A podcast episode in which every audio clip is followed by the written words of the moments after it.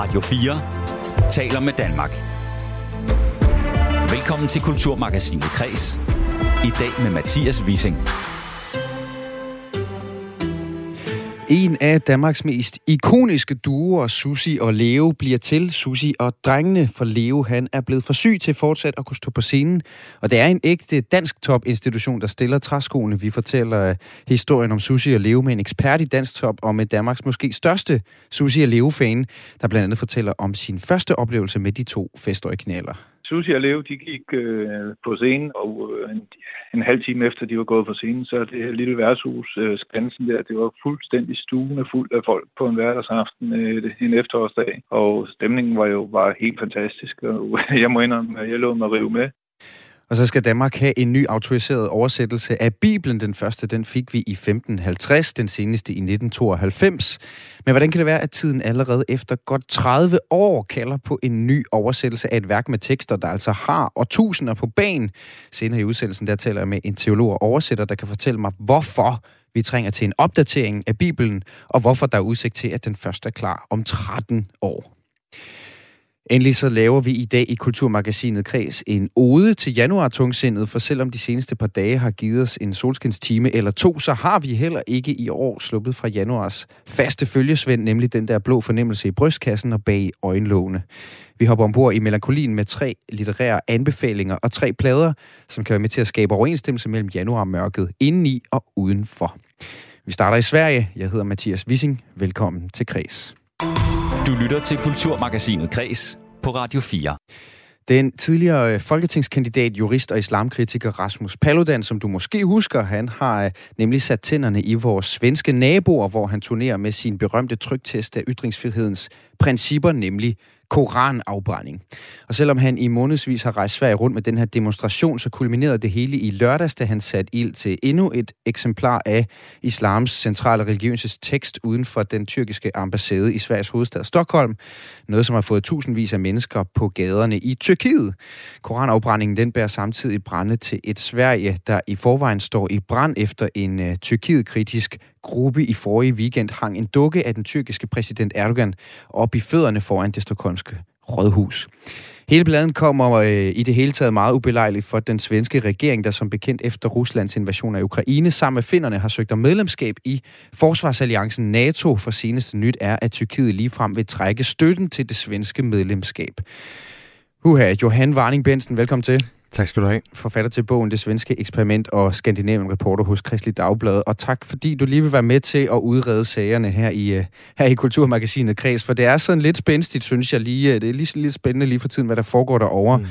Paludan, han benyttede jo taletiden til den her koranafbrænding i lørdags til at kritisere Erdogan og det er lidt som om, at weekendens begivenheder i det hele taget har bragt sagen øh, op til et højere og, og mere delikat politisk niveau derover. Hvad er det for nogle reaktioner, som man får lige nu i Sverige?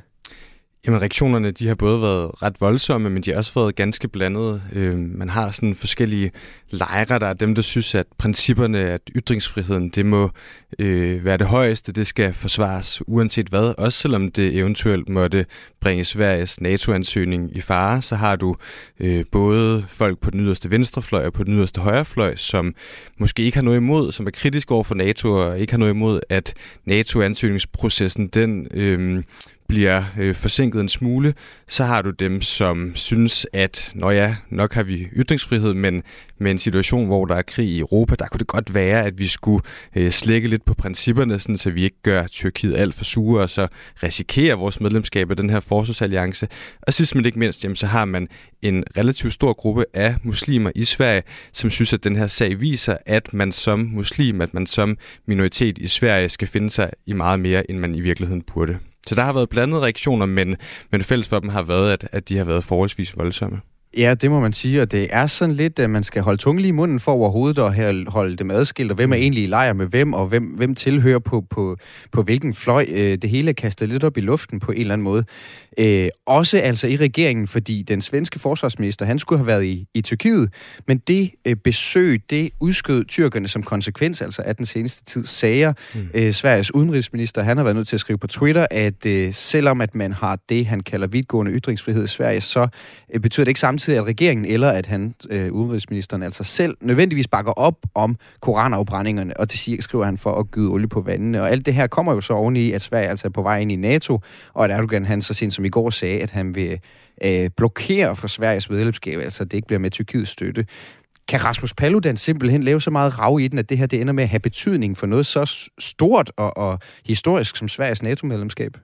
Altså man kan sige, at Rasmus Paludan er ikke den eneste øh, delforklaring på, at det svenske NATO-medlemskab øh, som minimum nok findes et stykke længere ude i horisonten, end de fleste svenskere havde håbet på. Der har været en lang række øh, episoder, særligt, særligt de seneste uger, med en, øh, en dukke, der forestillede Tyrkiets øh, Erdogan, som var øh, hængt øh, Benito Mussolini-style, kan man sige, foran Stockholms Rådhus. Der har været et venstreorienteret NATO-kritisk magasin, som har udskrevet en satirekonkurrence, hvor læserne blev opfordret til at, til at tegne Erdogan. Og nu er altså den her øh, koranafbrænding, som Rasmus Paludan stod bag. Og man kan sige, at det har måske i virkeligheden været den sådan, øh, det finblad, som Erdogan i Tyrkiet, som også er presset indrigspolitisk, havde brug for. Altså han har ligesom kunne bruge Paludans bogafbrænding eller koranafbrænding mm. som øh, et instrument til ligesom endegyldigt at sige til tyrkerne derhjemme, hey, se, vi finder os ikke noget, jeg skal nok beskytte jer, jeg skal nok mm. beskytte vores tro. Så på den måde har han i hvert fald været med til at, til at forsinke den svenske NATO-ansøgning øh, et godt stykke tid, vil jeg tro. Og du, du, er jo, øh, du har jo øh, næsen i sporet, hvad angår Sverige, men det, jeg hørte dig sige, det er faktisk, at Paludan på en eller anden måde har altså nærmest er en slags nyttig idiot for Erdogan lige pludselig i et valg, som de skal til i Tyrkiet, dernede, eller i, i maj dernede i Tyrkiet. Lige præcis. Altså, der er mange, der peger på, at, at Erdogan han bruger øh, Sveriges ønske om at blive NATO-medlem som et redskab til ligesom at signalere til, til vælgerne derhjemme, at hey, øh, alle de her øh, kurdiske grupperinger, som Erdogan-regeringen mener er terrorister, hvor der altså ifølge tyrkerne findes en hel masse, som har fået opholdstilladelse i Sverige, dem vil jeg have udleveret. Nu brænder de vores øh, hellige bog. Jeg skal nok sørge for, at det får konsekvenser, at det her det ligesom er, øh, hvad skal man sige, en farve på Erdogans store palet, som alt sammen leder hen imod, at han skal genvælges øh, i maj måned, når der er valg i Tyrkiet. Og Rasmus Paludan er jo en person, som vi øh, kender en masse til her i Danmark. Han lavede en masse rav i den øh, til Folketingsvalget i 2019, men øh, han kom ikke ind med sit parti Stram Kurs. Han, det, det har han så flyttet til Sverige med nu. Han fik heller aldrig en decideret afstandstagen fra statsministeriet, øh, eller, eller, øh, eller han, han, han har heller ikke ligefrem øh, skadet Danmarks udenrigsdiplomatiske forretning, på samme måde som vi jo lidt ser det ske nu i, i Sverige. Mm. Nu er vi et kulturprogram, så derfor så er det også, så, så der, det, det interesserer mig for os i min snak med dig nu, Johan. Altså, øh, på mange måder, så er der jo kulturelt set langt fra Danmark til Sverige, selvom at vi faktisk hænger sammen over Øresund. Mm. Gør øh, Rasmus Paludans øh, trygtest, eller altså den her hardcore trygtest af de demokratiske principper, gør det mere ondt i Sverige end i Danmark? Man kan i hvert fald nok sige, at det måske er mere øh, effektivt i anførselstegning. Altså man har ligesom en langt mere polariseret øh, samfundsdebat i Sverige, end, end vi har herhjemme. Man har tidligere talt om den her svenske politiske korrekthed, der ligesom har betydet, at man ikke rigtig kunne, kunne tage de samtaler, som måske gjorde lidt ondt. Og så lige pludselig kommer der altså den her øh, dansk-svenske partileder væltende øh, over Øresund og øh, sætter i den grad foden ned på nogle af de ting, som gør ondt og med, med et helt andet tryk, end man har været vant til i Sverige. Det er klart, at det er noget, som får en helt anden effekt i, øh, i det svenske debatklima, end, øh, end det gjorde i Danmark. Øh, man er ikke så god til bare at, at trække lidt på skuldrene, ryste lidt på hovedet og så gå videre. Man kan både ligesom se, at der er folk, som mener, at det her det ligesom er udtryk for den racisme, som, som findes i øh, Vesten, og samtidig så har du også, også en tendens i den svenske debat til, at der er rigtig mange, som har brug for på en eller anden måde at tage afstand fra sådan en som Paludan, for måske at, at høste noget anerkendelse andre steder. Ikke? Så det sætter ligesom en masse mekanismer i gang, der gør, at det bare ja, altså, bevæger sig til et niveau, som, mm. som vi har svært ved at forestille os herhjemme. Og det har i høj grad noget at gøre med, med den svenske debatkultur. Mm. Ja, det er sådan lidt... Øh kulturen i Danmark, øh, som vi kender herhjemme, bare på speed derovre. Mm. Altså alt er bare mm. lidt, lidt hårdere og lidt, øh, lidt højere. Øh, Johan Warning Bensen, øh, forfatter til bogen Altså det svenske eksperiment, og Skandinavian reporter hos øh, Christi Dagblad. Tak fordi du lige var med til at udrede sagerne her i Kulturmagasinet Kreds. Selv tak. Du lytter til Kulturmagasinet Kreds på Radio 4. Og mens øh, Rasmus Paludan han øh, brænder Koranen, Koranen af, så skal vi til en anden historie om religiøse værker, nemlig at Danmark skal have en ny bibel. Sproget har simpelthen ændret sig så meget siden den seneste autoriserede udgave fra 1992, at det er på tide at opdatere den, og derfor så sætter Bibelselskabet nu gang i en ny oversættelse, som forventes klar i 20 36, men hov, hvordan kan det tage 13 år at oversætte øh, Bibelen? Søren Holst, teolog med speciale i det gamle testamente, dødehavsrullerne og hebraisk. Velkommen til. Tak. Og vi ved ikke endnu, øh, hvem som kommer til at lave den her nye oversættelse af Bibelen. Det er Bibelselskabet, der har sat det i gang. Men du er et godt bud på en af kandidaterne, for du var nemlig også med til at lave den oversættelse af Bibelen, som udkom i, øh, i 2020. Altså for bare et par år siden, i et lidt friskere og mere nutidigt mundret sprog, som, som så ikke er en autoriseret oversættelse. Det vil sige, at den ikke er godkendt til officiel brug i folkekirken. Men ikke desto mindre, øh, Søren, så ved du, hvordan sådan et arbejde her det, det foregår. Og godt nok så er øh, Bibelen jo en lang tekstsamling, og den skal oversættes for henholdsvis græsk og hebraisk, og der ligger en masse arbejde der, men hjælp mig lige med at forstå en gang, hvordan kan en oversættelse af en bog, som altså er blevet oversat et, en gang eller to før, hvordan kan den slags tage 13 år, Søren? Det er der mange grunde til. Øh, men altså, som du selv siger, det er en lang bog. Det må man sige. Jeg, jeg, jeg sad lige i går aften, så var jeg i gang med at oversætte en israelsk billedbog, som der er dansk forlag, der vil udgive. Øh, og der er så, den hedder Det Lille Kongerige. Øh, den handler om det her lille bitte land, og der er så to forskellige ord for dem, der bor i landet. Og så skal jeg finde ud af, hvad det skal hedde. Og når jeg så har besluttet mig, så skal jeg finde de steder, hvor der står Natin. Jeg tror, der kommer til at stå undersåt, men der kunne også stå indbygger. Ja. Det står kun tre steder, og, og det er en billedbog på 21 sider, så det er piece of cake.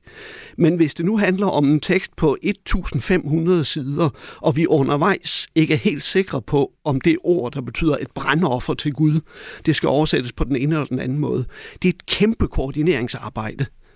Og det er jo ikke bare, at en eller anden skal beslutte det, og så trykke på en knap, og så kører vi søg og erstat. Øh, det er også, øh, der skal være forskellige mennesker med til at tage stilling til det. Forskellige mennesker med forskellige ekspertiser og forskellige argumenter. Øhm, da man lavede en autoriseret oversættelse sidste gang, den som var færdig i 1992, men som man begyndte på i 1971, der sad man og lavede kartotekskort for hver enkelt hebraisk og græsk glose, mm. for at kunne lave sådan nogle søgninger. Og derfor var de også 20 år om det.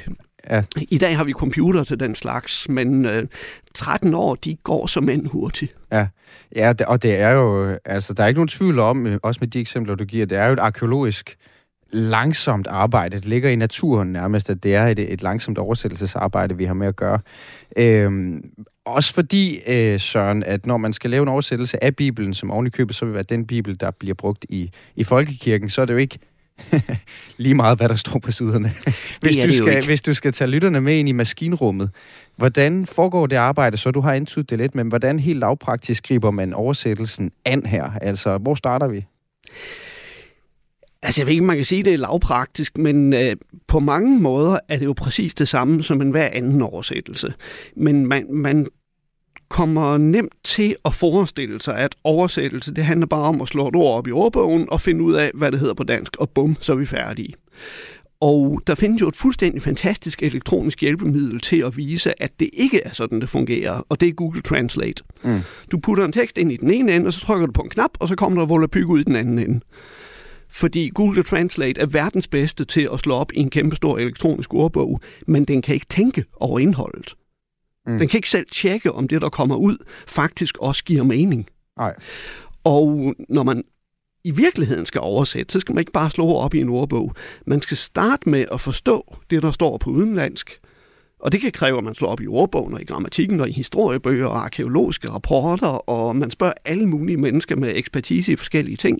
Og når vi så er færdige med at forstå det, som de sagde dengang, så begynder vi at overveje, hvad hedder det så på dansk? Ja. Og der skal vi måske spørge alle mulige andre eksperter. Ja. Øhm, en helt anden gruppe mennesker Ja, der, der er nogen, der har, har styr på, hvad der korrekt og ukorrekt dansk, og der er nogen, der har styr på, hvad der er smukt dansk, og hvordan det danske sprog har udviklet sig over de sidste 50 år, hvad for nogle ord, der med nogen sikkerhed bliver ved med at hedde det samme, og hvad for nogle mm. udtryk, der måske er lidt for midlertidige til, at vi tør bruge dem i en tekst, der skal blive stående i 50 år. Mm. Hvor, hvor, hvor, meget, hvor meget skiller man til øh, 92-udgaven og de tidligere udgaver i det hele taget, og hvor meget er man nede og have fat i grundteksterne, de originale tekstsamlinger? Altså, øh, grundlæggende så er en oversættelse af den her slags altid en oversættelse direkte fra de ældste hebraiske og græske tekster, vi har. Øh, man, man kunne også have valgt at sige, vi, vi tager den nemme løsning og reviderer 1992 oversættelsen. Det har gjort, man gjort det rigtig mange gange ja, okay. i bibelhistoriens løb i Danmark. Ja. Men altså de sidste to-tre gange, man har lavet en ny oversættelse, der har det været direkte fra grundteksten, og så er det simpelthen udelukkende den, der bestemmer. Men med det forbehold, at vi oversætter jo ikke ud i et tomrum eller, eller for første gang. Vi oversætter i en dansk kultur, ja. også en dansk kirkelig kultur, hvor der er noget, der hedder skik og brug, og, og nogle ting, som vi er valgt til at kalde nogle bestemte ting. Og på den måde får det, vi plejer at gøre, selvfølgelig ja lov til at spille en rolle. Det kommer ikke til i sig selv at være et meget tungt vejende argument, at der lige præcis stod sådan og sådan i 1992-oversættelsen, men det kommer i høj grad til at spille en rolle, hvad vi plejer at sige. Skal man lige fremlægge sig selv for at få sagt noget andet, for ikke bare at blive overflødig med sin nye oversættelse? Altså, vil man gerne sige, at ah, den der sætning, den er jo egentlig fin nok, men kunne vi ikke, kunne vi ikke skrive over i stedet for men? Eller, altså, øh, øh, jeg, jeg er interesseret i, fordi jeg ved, det er et pillearbejde, og jeg ved, at hver enkelt ord jo nærmest har en betydning, når at teksterne er så og fortællingerne er så kondenseret, som de er i for eksempel det gamle testamente? Øh, jeg tror bestemt ikke, det kommer til mest at handle om, hvorvidt der står og eller men. Men øh, altså, det, det, er faktisk, det er faktisk et godt eksempel, fordi øh, meget ofte bruger man præcis den samme glose på hebraisk til at sige og eller men. Mm. Så det er bare sådan et stykke klister, Men det betyder jo helt lavpræs, nemlig om det bliver sideordnet eller eller som konsekvens? Altså, der ligger noget rent teknisk der, som, som jeg forestiller mig kan være ret vigtigt, når, man er så, når det er så sprogligt præcis i, i oversættelsesarbejdet. Ja, lige præcis. Og, og det er jo lige præcis et fremragende eksempel på, at man ikke bare kan trykke på en knap eller slå op i en ordbog.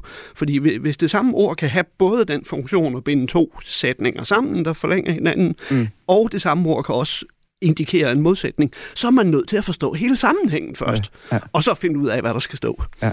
Men altså, det, det, langt det meste af det kommer til at handle om ting, der er meget mere tungtvejende end, ja, øh, end ja. sådan noget. Ja. Altså, øh, øh, hvis du går i kirke, så kommer du garanteret til at høre noget, der har at gøre med tro. Mm. Øh, der er en helt trosbekendelse, som mm. er et af de vigtige led i gudstjenesten.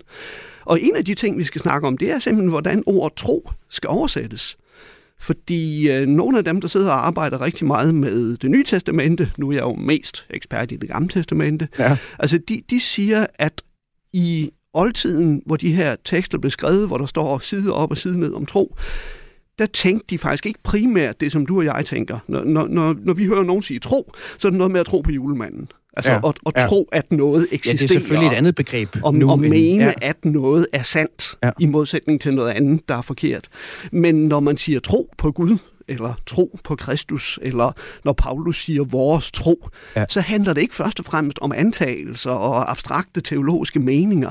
Det handler om tillid og trofasthed. Ja. Altså at man knytter sig til en person og forpligter sig over for den person. Ja. Og det er jo en helt anden nuance end sådan noget, der kun foregår op i vores hoveder. Ja. Og der skal nogle kloge mennesker sidde og tage stilling til, jamen, hvordan får vi nu det frem?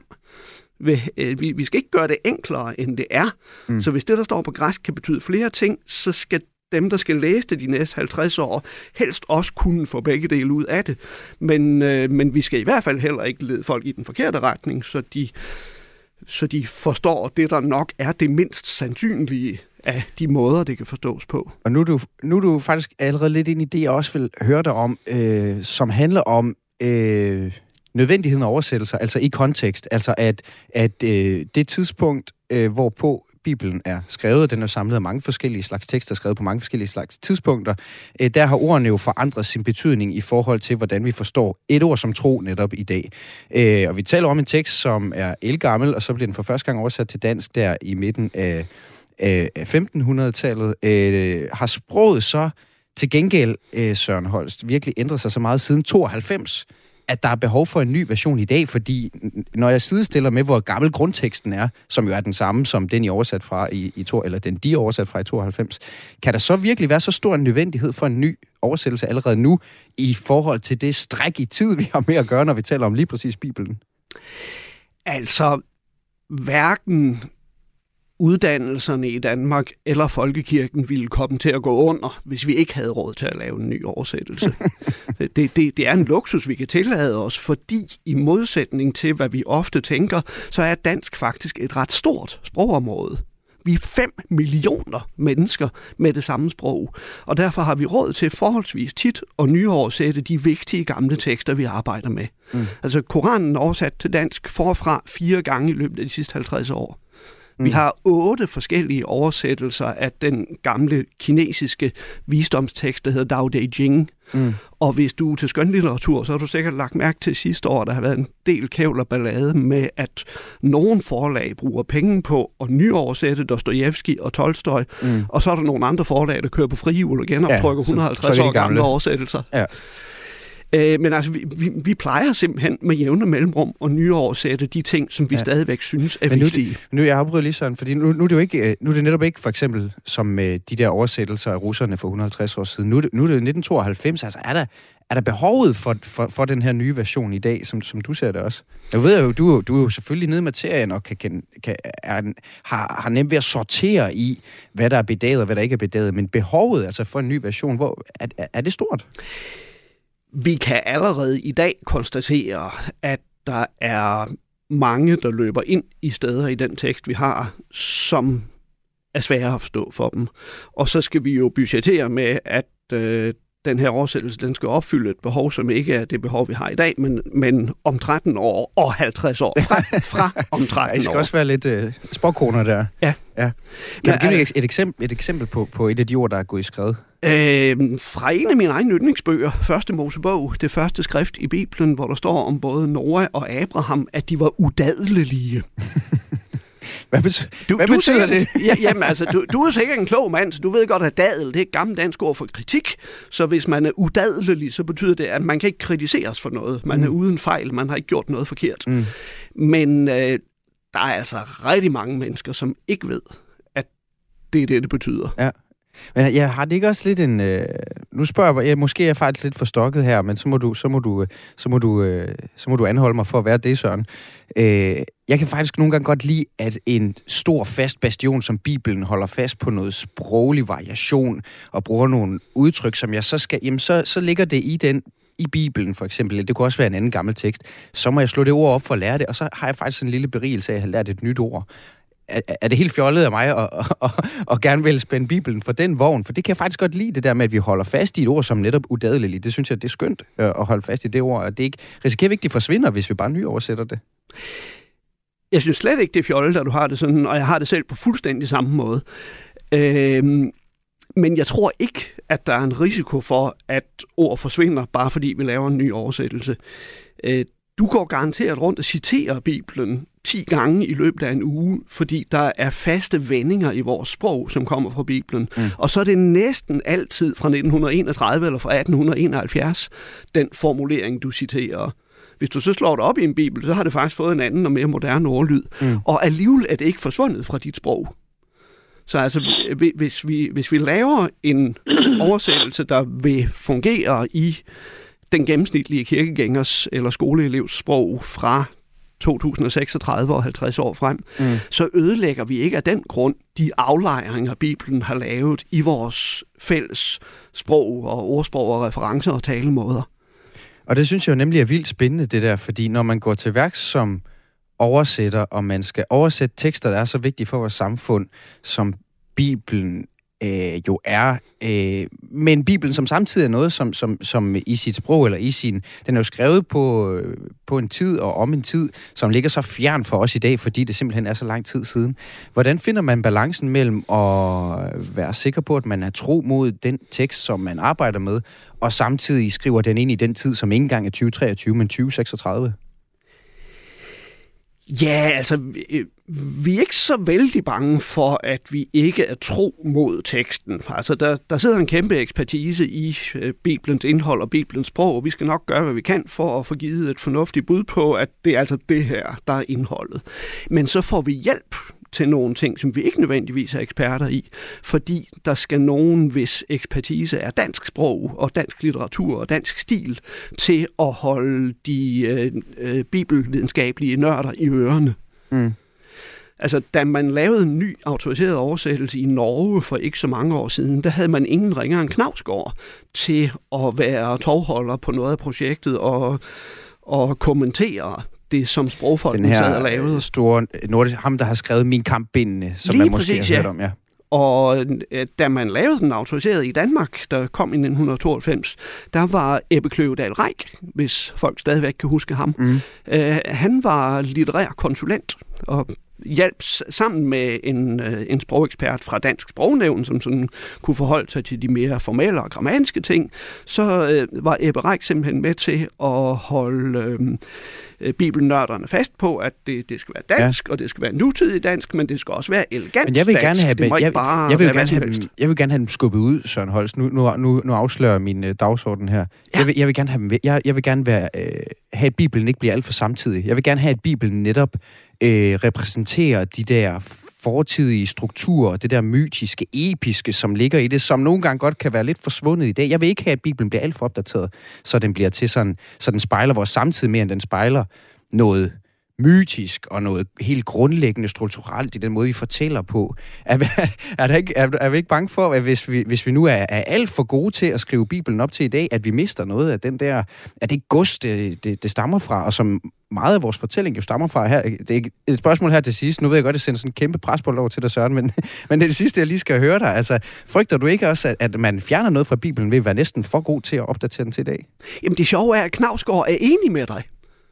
Knavsgaards rolle i den norske oversættelsesproces var at trække i den retning, at det må ikke blive alt for moderne. Mm. Det skal være episk og mytisk og stort og imponerende. Og fremmed skriver han nemlig. Ja, altså, lige præcis. Ja. Ja. Så altså, øh, faktisk så vil rollefordelingen tit være sådan, at litteratureksperterne, det, var- det var det samme, da vi lavede 2020-oversættelsen, hvor Ida Jessen var konsulent Ja. ja. på oversættelsen af Salmernes bog. Øh, Der var helt klart Som nogle skrevet steder, hvor... Anne Barbara også. Ja, Ja, ja nemlig. rigtig stor Der, nutidig der, der forfatter. var nogle steder, hvor, hvor, hvor os, der har lært hebraisk, vi, vi vil gerne gøre det meget moderne, fordi vi synes, at det, der står, det kan siges på moderne dansk. Mm. Men så sagde hun, hov, hov, det skal også være poesi. Sådan. Søren Holst, vi, øh, vi rører lige i gryden her løbende i, undervejs i oversættelsesarbejde, uanset om du skal være med helt ind i materien eller kigger på fra sidelinjen. Men du skal have tak, fordi du var med i Kulturmagasinet Kreds i dag. tak i lige måde. Altså øh, teolog og forfatter, og den autoriserede oversættelse af Bibelen er som sagt efter planen klar i 2036. Du lytter til Kulturmagasinet Kres på Radio 4. Ja, det er næsten umuligt at nævne den ene, uden også at nævne den anden. I går blev der sat et punktum i dansk musikhistorie, da det kom frem, at duen Susi og Leo ikke længere skal spille koncerter sammen.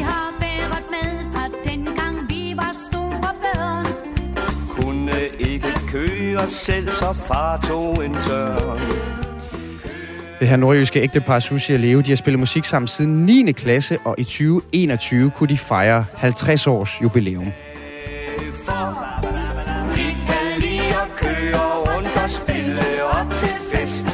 Ja, men ikke længere, fordi Leo han kan ikke turnere mere på grund af sygdom, og sammen med deres band, så vil Susi i stedet for fortsætte under navnet Susi og Drengene. Lige om lidt, så skal vi høre fra en ekspert i øh, dansk topmusik, som har fulgt Susi og Leo tæt. Men inden vi kommer dertil, skal vi først høre, hvordan en af Danmarks måske største Susi og Leo-fans, Michael Terp Rasmussen fra Fredericia, han kom på krogen og blev fan. Jeg oplevede SUS, jeg levede første gang i forbindelse med, at jeg var noget, på noget kursus i øh, Frederikshavn, og det har været i midten af 90'erne. Der var der internatkursus, det vil sige, at jeg overnattede der, så vi havde nogle aftener, vi skulle til at gå de andre kursister og mig. Og der var så øh, en af de andre, som foreslog, at vi kørte til Skagen og hørte øh, uh, og Leve, og for mig var det fuldstændig ukendt på det tidspunkt, men øh, vi var en bil fuld gutter, der kørte op på Skansen i Skagen og øh, kom ind i det her værtshus og øh, satte os ned, og der sad øh, fire, jeg vil ikke sige halvfulde fiskere oppe i, i baren, men, men der var i hvert fald fire fiskere, og så var der også. Men øh, Susi og Leo, de gik øh, på scenen, og det har nok været en, en onsdag torsdag. Det har i hvert fald været midt i ugen, øh, og øh, en, en halv time efter de var gået på scenen, så det her lille værtshus, øh, Skansen der, det var fuldstændig stuende fuld af folk på en hverdagsaften øh, en efterårsdag. Og stemningen var jo bare helt fantastisk, og jeg må indrømme, at jeg lå mig rive med.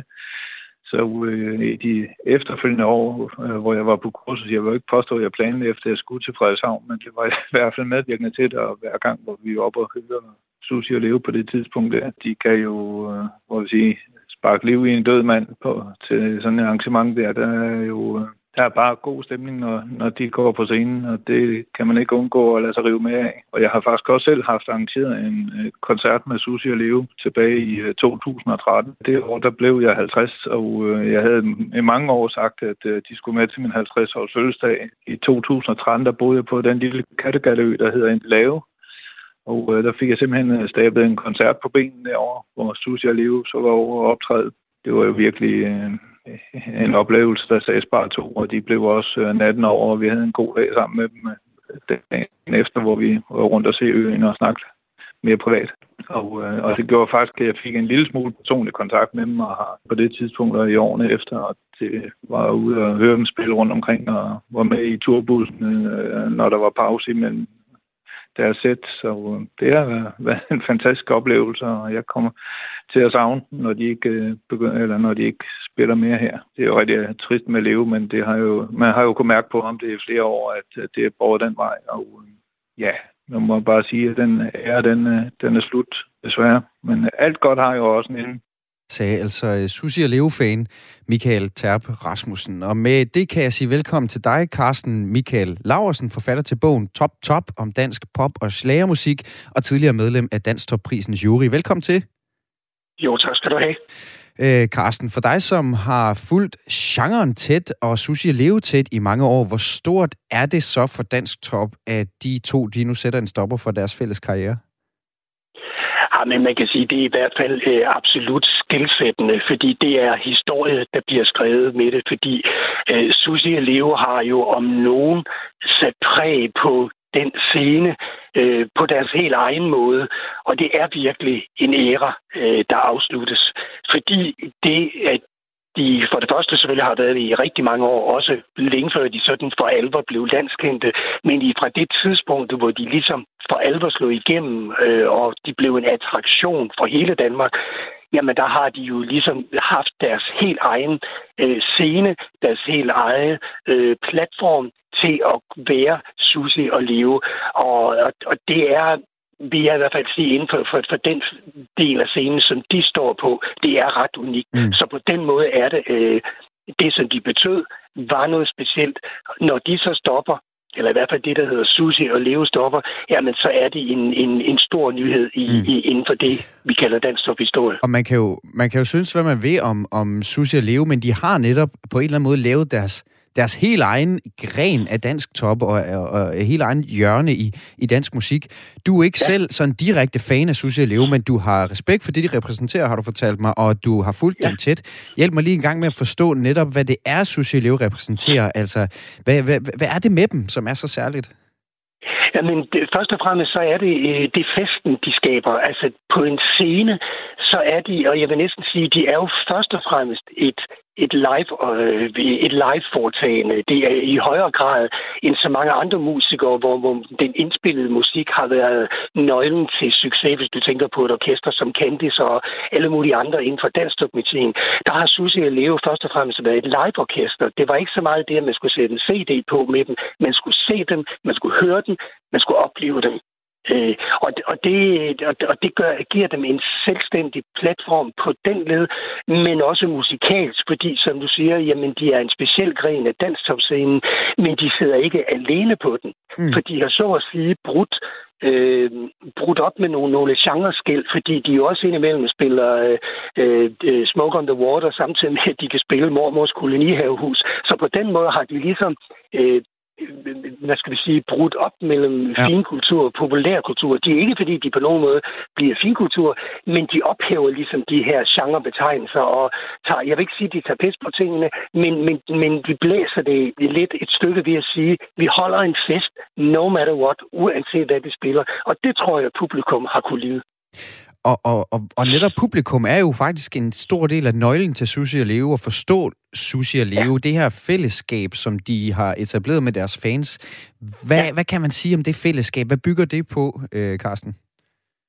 Jamen, jeg tror, det bygger på, en, øh, på, på det specielle, at når man mødes øh, et sted på midten, når publikum vil den samme fest, som dem, der står på scenen vil det, så sker der altså et eller andet, og det er jo virkelig fest med fest på, når Susie og Leo er gået på, fordi det også er så spralsk, måske mere end så mange andre orkester, der også spiller, hvad vi kunne kalde festmusik. Man kan måske sige, et orkester som Sweethearts har et element af det også. Der er der også ligesom en fest, der skabes interaktivt mellem, mellem publikum, og så det, der foregår på scenen. Øh, og det har Susie og Leo jo ikke behøvet at, at appellere til, fordi den er der allerede med det samme øh, fra første strofe. Øh, og det er sådan en symbiose, der hænger sammen. Og det, øh, på, på det sæt vil jeg sige, det er, det er ret magisk, det som de har, har formået. Og så synes jeg også, det er meget vigtigt at fremhæve, at du har aldrig været i tvivl om, at de elsker det, de laver. Mm. Øh, du kan høre, at de nyder at stå på scenen. Du kan høre, at de nyder at, at spille hele det her ud med stor begejstring, og de holder sig ikke tilbage. Og det er, det er selvfølgelig en del af forklaringen på, at man må, man må give sig, uanset om man så i øvrigt synes, om det er god smag eller dårlig smag, fordi vi er hensides dens diskussion i virkeligheden. Ja, det er meget interessant. Det er, det er bare rendyrket underholdning i, i topklasse, uanset, uh, uanset hvor man ellers ja. står henne. Carsten Michael Laversen, dansk top-ekspert. Tusind tak, fordi du var med i Kulturmagasinet Kreds. Ja, selv tak. Altså i anledning af, at Susi og Leo efter mere end 50 år stopper som duo. Leo han er blevet syg. Susi hun fortsætter som, øh, som det band, som hedder Susi og Drengene. Du lytter til Kulturmagasinet Kres på Radio 4. Og da jeg gik ud af døren i morges, så var det mørkt, og når jeg kommer hjem igen i eftermiddag, så er det mørkt igen. Temperaturen den har låst sig fast lige omkring frysepunktet, og så er vi ganske få millimeter fra at slå rekorden for den mest regnfulde januar nogensinde målt i Danmark. Det er til at blive øh, deprimeret over, men i stedet for at kæmpe imod naturkræfterne og mørket, så kan man jo også vælge at omfavne elendigheden. Mads Peder Lav Pedersen, forlægger og forlagsredaktør på forlaget sidste århundrede. Velkommen til. Tak.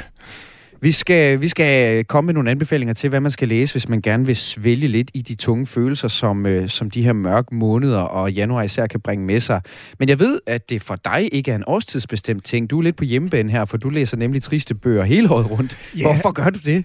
Ja, altså for mig der er det en helårsbeskæftigelse. Jeg tror, det handler om en, øh, noget så banalt som en smagspræference, øhm, at, at det foretrækker jeg. Men man kan måske også sige sådan, meget litteratur handler jo om en eller anden form for tunge emner. Det er meget svært at skrive en, øh, en roman, der er glad øh, hele vejen igennem, mm. eller konfliktfri.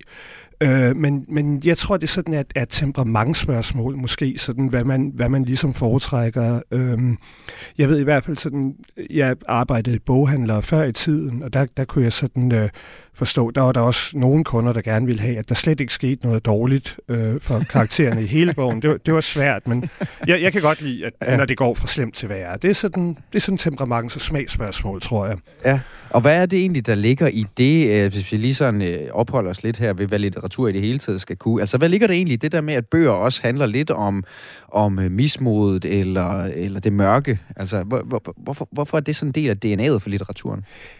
Um, ja, altså jeg tror, Nogle det bøger er værre end andre, det er vi jo enige om, ikke? Men, men, øh, men det, det er jo det, du siger, det har, der er jo altid en eller anden tone af et eller andet mørkt øh, tit i, i, i, de gode, øh, i de gode bøger. Ja, i, hvert, I hvert fald i det bedste øh, af, af litteraturen. Og jeg tror simpelthen, det, det måske sådan handler om... Øh, altså, det, det kan selvfølgelig være, at det er nemmere at skrive triste bøger, end det er at skrive øh, glade bøger. Øhm, I det hele taget, altså det, det er måske en sværere opgave som forfatter. Men jeg tror også, det sådan handler om, at litteratur er jo også sådan et, øh, et eksistentielt medie, noget, hvor man sådan ligesom kan gå og og spejle sig øh, i det. Øhm, og der, der er der måske nogle følelser, der taler mere til os. Altså hvis man ligesom skal tænke... Øh, øh, øhm, tænke, rigtig gå og tænke over tingene, reflektere, som litteratur er sådan særlig velegnet mm. til, så, så ender det tit ved sådan en, en kredsen ved negative tanker, tror jeg. Ja. Øhm, hvad hedder det, men, øh, men, men det kan jo også være identifikatorisk, altså at man læser, fordi der er nogle, nogle ting, man ligesom... Øh, Øh, altså nu, jeg, jeg tilhører middelklasse Danmark, og jeg har ikke noget øh, at, at gå og, og beklage mig over som sådan. Øh, måske høje håndværkerregninger, ikke? Men, men øh, hvad hedder det? Det er på men, niveau. men nogen, derfor kan man jo godt have sådan nogle tungsindsfølelser alligevel, så er det rart at, at føle sig hørt af ja. litteraturen. Litteraturen, den kan jo nogle gange føles som sådan en personlig stemme, der går og siger, sådan har jeg det også. Ja. Øh, og det kan der ligge en trøst i. Og det, og, og det kan vi jo i særlig grad, det kan jeg jo i særlig grad have brug for i, øh, i januar, hvor man kan gå og føle sig lidt tung i kroppen. Og nu skal vi have nogle anbefalinger til, hvad der så øh, er velegnet til at læse, hvis man nu er typen, der gerne vil øh, komme de her mørke følelser i, måde, i, i, i møde i, i vintermånederne og i januar. Øh, jeg har fået dig øh, til at tage tre bøger med, øh, Mads Peder Lav Pedersen. Og øh, vil du ikke lægge ud med øh, øh, din, første, din første anbefaling, til, hvis vi skal læse noget virkelig tungt og deprimerende litteratur her i januar? Jo, og jeg kan sige, at jeg, har- jeg har taget tre med, hvor vi ligesom starter med en rigtig tung og deprimerende øh, litteratur, så bliver det også lidt mere komisk hen ad vejen, og, og så ender vi i noget, der måske endda er lidt opbyggeligt og kommer lidt væk fra nedturen. Lidt, Ja, okay. lidt ligesom vejret, solen skinner. og Ja, nu, det er ikke? rigtigt. Ja. Ja. Øhm, den første, jeg har taget med, det er den østriske Nobelpristager Peter Hankes øh, roman Ulykkelig og uden ønsker. Ja. Titlen antyder måske, at den ikke er så festlig. Ja. Den er fra 1972 og oversat af Madame Nielsen i 2020, udkommet på Batser. Øhm, og bogen den handler om øh, Hankes mors selvmord øh, i 1971. Øh, syv uger, der gik han efter hendes øh, selvmord, gik han så i gang med at skrive om hendes liv og om sorgen. Og, øhm, og det er på mange måder meget trist og trøstesløst Det lyder trøstesløst, må man sige. Fuldstændig. Øhm, moren har ikke haft øh, ret mange egne ønsker, eller de er i hvert fald blevet underprioriteret, fordi på den her tid bliver man husmor, øh, ikke meget selvstændigt liv til hende. Hun har en kærlighedsaffære med en gift mand, der er nazist og ikke forlader konen, til gengæld gør han hende gravid. Hun har et ulykkeligt ægteskab med en mand, hun ikke elsker. Fattigdom, aborter, ensomhed, lidt vold. Øhm, øh, et, Der er, øh, der er fuld plade her, kan jeg Ja, høre. ja, ja. ja. Øh, og en almindelig kvindeskæbne på den tid, øhm, hvad hedder det, så det, der Hanke lykkes godt med den, det er, at hun både på en eller anden måde er et stykke statistik, det er så mange kvinder på den mm. tid, men også lykkes med at gøre det til en personlig skæbne, og sådan et, et ømt portræt af en mor. Øhm, jeg spekulerede på, da jeg sad lige og forberedte mig, om der er sådan et element af godt, det ikke er mig-effekten, Ja. fordi det er Det ligger jo nok nogle gange i litteratur. Det er jo det, det privilegium, man har som læser faktisk, ved at have den der afstand til forfatteren samtidig. Ja, ja og, og samtidig så er den så ubehagelig og nådesløs, fordi det jo er en, en virkelig historie, ikke? Ja. Øh, men man bliver sådan helt nedstemt på, på hvad skal man sige, på vegne af, at på mange måder spildt liv, ikke? Ja. Øhm, og jeg har, jeg har en lille passage, der sådan er sigende for den generelle stemning i bogen. Jamen, ved du ikke, øh, vi, ja, øh, vi, vi når ikke passager på dem alle sammen, men Nej. jeg vil gerne lige høre den her på Hanke, hvis du bare lige har sådan kort, øh, Ja, øh, ja. hvor vi ligesom kan fornemme, hvor, hvor langt nede i sølet vi er. Ja, øhm, og her beskriver han så øh, morens liv. Øhm, hun havde ingen passioner, ingen kæpheste, samlede ikke på noget, byttede ikke med nogen, løste ikke længere kryds og tværs. Hun var for længst holdt op med at klæbe fotografier ind, lagde dem bare væk. Hun tog ikke del i det offentlige liv, gik bare én gang om året til bloddonation og bar bloddonormærket på frakken. En dag blev hun præsenteret i radioen som bloddonor nummer 100.000 og fik overragt en gavekurv. Ja, det er... Øh, det var øh, fra Peter Heinkes der, ulykkelig og uden ønsker. Og det, øh, det er altså, hvis vi er helt nede i sølet, hvis jeg har forstået dig øh, ret, Mads Peder Lav Pedersen. Ja, Ja. Øh, og det lyder også sådan, det, det lyder næsten, puh, jeg, jeg ved ikke, om jeg næsten selv overhovedet kan overskue at gå ned og finde den frem nede i boghandelen. Ej, den er ret kort, kan man sige. Ja, det er så altid noget, ja, det er hurtigt kun overstået. På, på 85 sider, og det er måske meget godt, fordi hvor længe kan man være i så øh, Ja. et, et deprimerende et, et, et landskab, Ja. øh, så at sige, eller et følelsesmæssigt landskab. Hvis vi nu forsøger at gå et andet sted hen, vi, er stadigvæk, øh, vi skal stadigvæk omfavne øh, januar mørket og tristessen her, men, øh, men, men hvis vi ikke ligefrem er jo i ulykkelig og uden ønsker, som bogen der hed den første anbefaling til tungsind. Øh, hvor kan vi så gå hen? Ja, så har jeg øhm, en øh, bog med, der hedder Restløshedens bog af den portugisiske forfatter Fernando Pessoa. Ja. Han levede fra 1888 til 1935, og han regnes for sådan den vigtigste portugisiske digter i det 20. århundrede. Ja. Og øhm, den, øhm, øh, altså, den er udgivet øh, sådan efter hans død og stykket sammen med papir efter hans død. Han, han, han levede et tilbagetrukket liv øh, med meget alkohol. Øh, han døde som 47-årig af skrumpelever, hvilket jo på en måde er meget flot. Øhm, det indikerer i hvert fald en, en hård livsførelse. kon- koncentreret sige. indsats. Ja, ja, det må Øh, man sige. Men, men øh, hvad hedder det? Men, men er øh, en virkelig stor digter. Men han havde så en række, øh, det man kalder heteronymer. Det minder om et pseu- pseudonym. Det er et falsk navn. Men så har det også sådan sin egen biografi øh, og sin egen udseende og lit- litterær stil. Ikke? Ja. Og den her, det er så udgivet under navnet øh, Bernardo, Soa, Bernardo Soares, øh, der sådan er en kontorist. Ja. Og han går rundt i Lissabon og fortæller om sine depressioner og sin livslede og reflekterer sådan lidt over drømmenes natur og over virkelighedens. Ved ikke helt, hvad der er hvad. Og det er sådan nogle korte tekster og fragmentariske på en eller anden måde. Og det er måske meget godt til sådan De er til at januar. gabe over. Ja, og Ja. ja. hvor man ikke kan tage sig sammen til noget som helst. Ja. Øh, det, det er sådan en meget melankolsk øh, øh, bog, men den er også ret morsom, fordi der er så meget sådan selvled i den. Da jeg var, da jeg var ung, øh, min udgave her er fra, fra 1997, men den er genudgivet i 2019, oversat af Mone Vass. Øhm, hvad hedder det, der gik jeg rundt og følte mig meget ung og fortvivlet til den i startnullerne. Øhm, og, og gik og havde det eksistentielt. Men når man sådan bliver ældre, så er den også øhm, ret morsomt, fordi den er meget jammerkommodeagtig. Altså Okay. sådan fortællerens klagesang. Alle andre er meget banale, og jeget går og føler sig hævet over den gemene håb, samtidig med, at han er sådan ret livsudulig. Ja. Så de, man kan både sådan øh, læse den og virkelig føle det, øh, at have det som fortælleren, men der er også sådan et eller andet element af selvioni, øh, fordi udtrykket det er sådan meget rendyrket. Ja.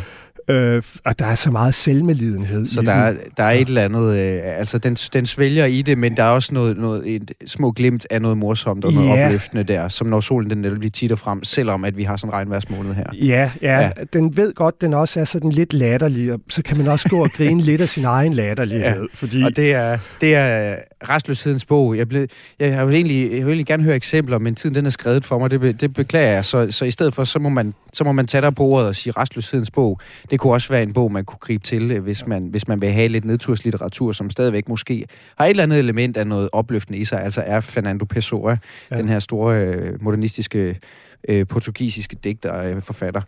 Meget anbefalesværdigt. helt- ja, ja. Øh, helt på faldrebet her, så t- tiden er som sagt skrevet, ja. Ja. det beklager jeg, Mads. Det Men, men vi skal lige have en tredje anbefaling også, som er lige et niveau højere i humør, trods alt, selvom at vi omfavner januarmørket. Øh, der har du en dansker med. Ja, jeg tænkte, øh, hvad hedder det, det skulle heller ikke blive sådan nogle øh, gamle, øh, døde, hvide mænd, det hele. Øhm, hvad hedder det, og der har jeg Solvej Balles øh, Ja. ja. bog øh, om udregning om, om, af rumfang med. Det er i virkeligheden et syvbindsværk. Der er kun fire bog, der er udkommet indtil videre, og, og den, den vandt jo Nordisk Råds litteraturpris ja, her i efteråret. Og, og den handler om kvinden Tara Selter, der hver dag vågner op til en ny 18. november og er fanget i en form for tidsloop. Øh, og jeg tog den med, fordi altså, det er jo godt nok ikke den 18. januar, hun vågner op, men, men det føles som om, man, man har været i et tidsloop i, i november Ja, det er meget hele januar. ja. øhm, Ja. Men hun gennemgår så til gengæld en eller anden form for udvikling. Hun forsøger at komme ud af loopet. Øh, det er en grå vej, regnværsdag, hun er fanget i, men hun prøver sådan ved at, ved at rejse og skabe et år med årstider og fordyber sig i romersk historie i en periode. Øh, og prøver at leve sammen med sin mand i nogle dage. Øhm, og andre forsøger sig sådan med andre projekter. Hun møder på et tidspunkt andre mennesker, der også er fanget i, i loopet. Øh, undgå ulykker eller skabe alternative samfund. Nogle af dem øh, dyrker hedonistisk sex, og andre øh, rejser. Så der er også et element af at skabe sig en hverdag i den her evige gentagelse. Nå, Øh, ja, selvfølgelig, ja. Og, og det, Der var lidt øhm, ja, at tage fat i her i januar også. Øh, så der er et eller andet, øh, der er et eller andet der på den ene side, så januar, den flyver jo afsted i al sin grå monotoni, ikke? Og, øh, men, men hvordan kan man sådan skabe en eller anden form for, for betydning i sin, øh, Ja, i så sin den ikke- triste så den ikke forsvinder helt ned mellem gulvbrædderne alligevel. Ja, ja. Mads, øh, det her var altså Peter Hankes Ulykkelige og uden ønsker. Det er sådan en, den kan man godt lige knalde af. Den er sådan 85-90 sider lang. Den er meget, meget mørk, men til gengæld så er den hurtigt overstået. Det er altid noget. Så var der Restløshedens bog af Fernando Pessoa, altså sådan nogle korte tekster, to og en halv sides tekster, dem kan man tage sådan nogle bidder. Øh, også en god anbefaling. Og så til sidst altså Solvej Balle som udfregning af, af rumfanger. Man kan jo starte med etteren øh, i, i den her syvbinds fortælling, hvor af at øh, en 3-4 stykker er udkommet indtil videre. Mads Peder Lav Pedersen, forlægger og forlægsredaktør på forlaget sidste århundrede. Du skal have tusind tak, fordi du var med i kreds til at anbef- anbefale lidt, lidt litteratur for, øh, for os, der gerne vil svælge i de mørke følelser her i de øh, mørke måneder. Det var så lidt god fornøjelse med det. Ja, tak skal du have, og du skal også have tak for at vise os vej til bunden, fordi så har vi i det mindste noget at sætte af fra, og når du sætter dig til rette med en af Mads Peder Lav Pedersens anbefalinger for at synge til bunds, så mangler du lidt øh, musik, der kan hjælpe dig ned under guldbrædderne, som passer til januar-melankolien. Øh, derfor så har jeg haft ringet til vært på DR's øh, P6 Beat, Jacob B. E. Hinschli, som jeg bad komme med en anbefaling til, hvilke kunstnere, der så kan hjælpe os til at omfavne mørket. Jamen, øh, for det første er det jo noget, som taler enormt meget til mig. Og der er mange, der undrer sig over, hvorfor dyrker du det triste og det melankolske, hvis du har en januar øh, mørk måned. Og jeg synes bare, at det på en eller anden måde, det afspejler hinanden så fint, og så minus og minus giver plus, eller hvad man skal sige. Så jeg synes, det er en god idé at synke ned i noget, øh, i noget melankolsk, øh, trist musik. Og, og jeg vil starte i den lidt lysere ende, når det kommer til januarmusik. Og der vil jeg gerne en anbefale skala. Beat. Ja, vi laver en skala, hvor vi starter sådan, sådan jævnt trist, Ja, og så ja, bliver er det vi- mere og mere. Ja, vi synker, synker mere og mere ned, synes jeg. Ja, hvor starter vi Øh, henne? Så vi starter, vi starter i den lyse ende med øh, bandet Beach House, deres 2012-udgivelse, der hedder Bloom.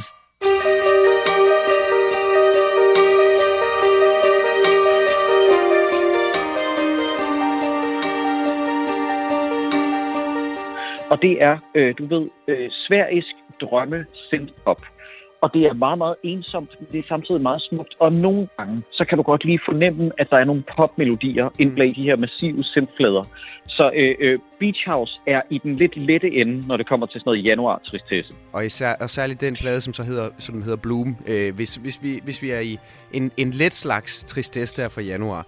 Øh, hvad så, hvis det skal være, du ved, lidt tungere? Vi er, lidt, vi er villige til at træde et skridt længere ind i mørket. Ja, så synes jeg, at vi går videre til en plade fra 2020. En anden plade fra Phoebe Bridges, som er det store indie-håb lige i øjeblikket.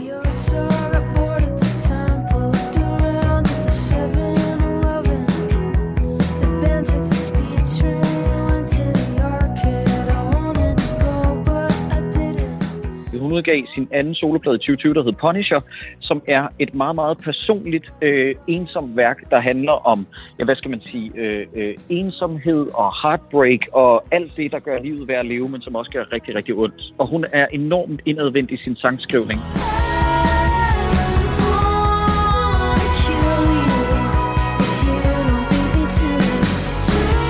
Øh, og det er, det er ret dystert, men det er samtidig også ufattelig charmerende. Ja, okay, så det er Phoebe Bridgers der, det store, øh, det store indie-håb, som du siger, som, som ligger på, på vores anden plads, hvis man ligesom skal lave en eller anden form for skala over tristhed.